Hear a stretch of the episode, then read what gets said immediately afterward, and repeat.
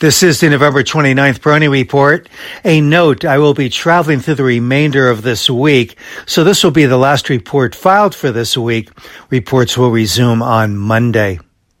Yesterday's market action, which followed what I would characterize as a trading vacuum rally last week, reinforced the downtrends in the Nasdaq and, to an extent, the S&P 500.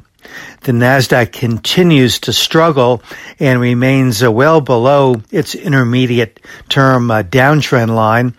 And for the S&P 500, that important test of resistance at 4,000 failed with yesterday's pullback. But the Dow continues to show relatively good form. While it did pull back yesterday, it continues to trade above its near-term and intermediate-term trend lines, widely watched levels. So that is somewhat encouraging. And again, it just kind of underscores the fact that this is a traditional-led market advance. That is, it's the traditional sectors ranging from aerospace to agriculture, consumer staples, energy, industrials, materials, and so on, each of which are covered to an extent in the Dow. So the Dow, I think, actually is representative of the underlying opportunities in the market. So I would really say that when looking at the underlying market, the Dow probably at this particular stage and in this particular cycle really represents the truest look at the underlying opportunities in this market. And I think that that will likely remain the case for some time to come. Technology is bottoming, but it is a sawtooth, choppy bottom.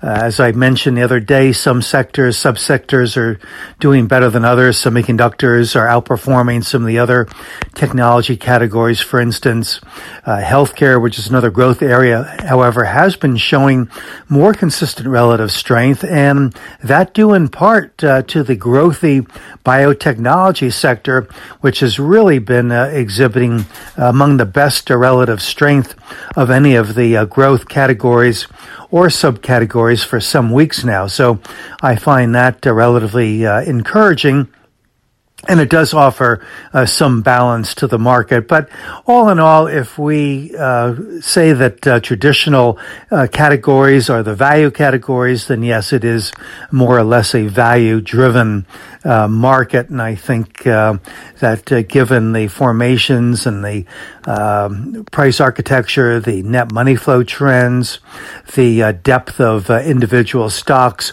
representing the leading categories among those traditional sectors, then I think that this is something that can continue to be sustained over a longer period of time. Keep in mind, too, that these categories really underperformed for a number of years, while the more growthy areas such as consumer discretionary and healthcare and technology and other growthy areas performed very well and really stole a lot of the spotlight.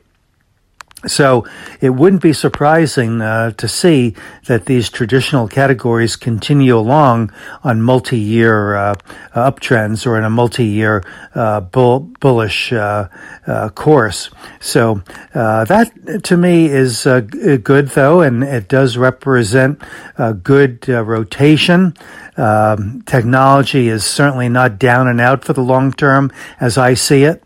But I do think that on a relative basis, it is going to continue to underperform for some time. So we really just have to wait for the technical signals that would confirm that the group is more timely, but that hasn't really occurred yet.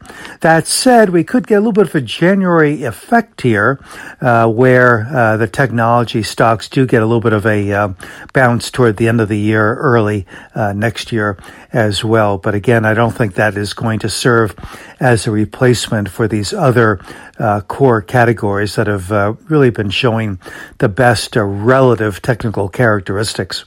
This is Gene Pro at Peroni Portfolio Advisors. All expressions and views presented on this podcast are the opinion of the commentator and may be subject to change. AAM makes no recommendation as to the suitability of any investment and may make a market or have financial interest in any security or sector discussed. Past performance is no guarantee of future results. Investors should consult a financial professional before making any investment decision.